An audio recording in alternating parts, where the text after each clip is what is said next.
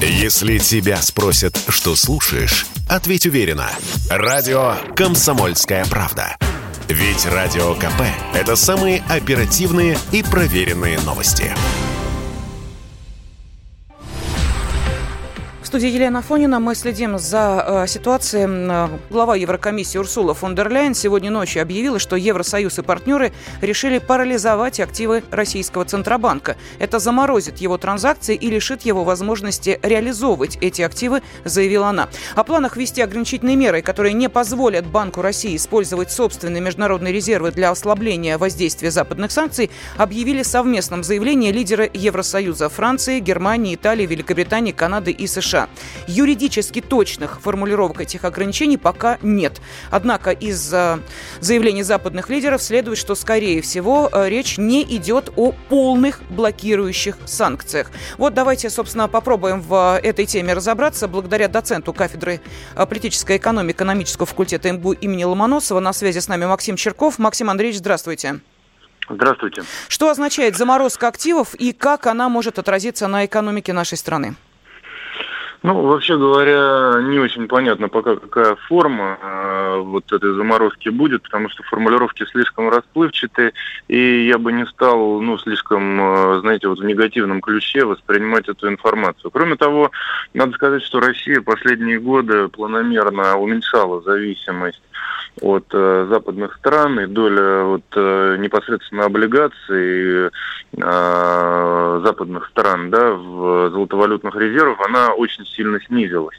Вот, поэтому, так сказать, э, ну, как мне кажется, да, надо все-таки вот, э, ну, такую негативную какую-то, э, значит, информацию, ее все-таки, во-первых, надо, когда мы о ней узнаем точно, да, мы тогда, может быть, и как бы более подробно могли бы об этом поговорить. Но в, любой, в любом случае, да, мне кажется, что, ну вот, э, все-таки в России много очень сделано для того, чтобы вот, избавиться от зависимости. И э, мы знаем, да, о тех мерах, которые последние годы принимались э, в России, вот именно для того, чтобы снизить различные риски, связанные с иностранными государственными бумагами, да, я имею в виду облигации, бонды и тому подобные вещи. То есть э, в резервах, да, увеличилась доля, а, значит, э, золота, увеличилась доля непосредственно валюты, и в этом смысле, как бы, активы, да, вот, э, они,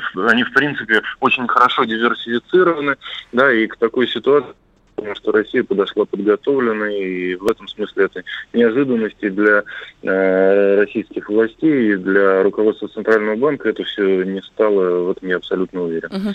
Ну и то, что касается э, курса доллара, э, я понимаю, что для некоторых почему-то это становится определенной темой номер один и определенным триггером к тому, чтобы предпринимать какие-то дальнейшие шаги и действия. Вот э, есть э, предположение, что может происходить, если курс э, доллара вдруг неожиданно неожиданно взлетит до 100 или 120 э, э, рублей в случае заморозки активов российских банков. Вот что э, предпримет Центробанк? Ну и вообще, возможно ли такой взлет курса доллара?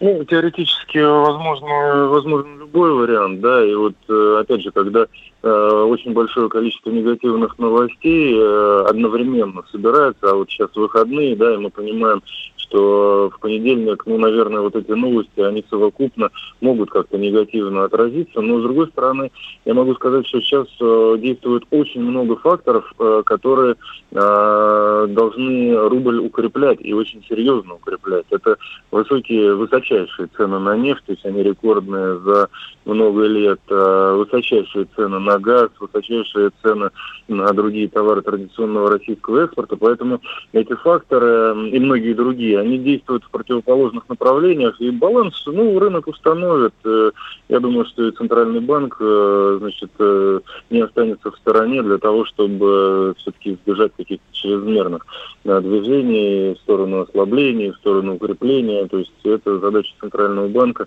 ну, вот в такие периоды нестабильности, значит, заниматься в том числе поддержкой финансовой системы, поддержкой валютного курса. Спасибо. На связи с нами был доцент кафедры политической экономии экономического факультета МГУ имени Ломоносова Максим Черков. Эм, президент Украины Владимир Зеленский направил официальные письма в Visa и MasterCard с просьбой прекратить работу сервисов э, на территории России. Э, ну и э, также прозвучали заявления, что после новых санкций Запада российскую банковскую систему ждет свободное падение. Об этом заявил на брифинге представитель американской администрации, передает Reuters. Он добавил, что Россия теперь стала парей в глобальном экономическом и финансовом смысле, правительство России изгоняется из международной финансовой системы, заявил чиновник Евросоюза. Э, США, э, Евросоюз и Канада в субботу договорились о новых санкциях против России. Они как раз касаются отключения ряда российских банков от SWIFT. А также парализацию активов Центробанка, заморозку активов представителей российских элит и их семей. А сейчас с нами на связи финансовый аналитик Сергей Макаров. Сергей Владимирович, здравствуйте. Да, добрый день. Добрый день. Э, будьте любезны, объясните нам вот этот термин «свободное падение банковской системы». Что имеется в виду на практике? Как это выглядит? Ну, мне сложно объяснить то, что имел в виду какой-то чиновник в США. Угу. Скорее всего, он просто такими громкими заявлениями пытался всех немножечко напугать. Ну, а по факту это как раз то, что вы перечислили. Это включение некоторых э, банков, возможно, от э, SWIFT, системы SWIFT, угу. и соответственно, возможная э, заморозка части активов, части резервов э, Центрального банка которые находятся под э, теми или иными юрисдикциями не в России.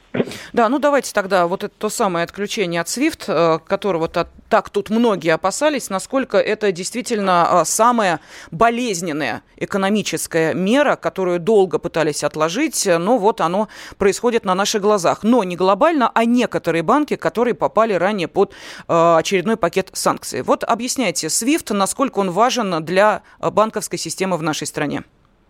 Ну, для банковской системы в нашей стране он не настолько важен, поскольку все-таки, во-первых, э, SWIFT это система международных переводов, да, а во-вторых, у нас есть э, система передачи финансовых сообщений Банка России, которая работает внутри.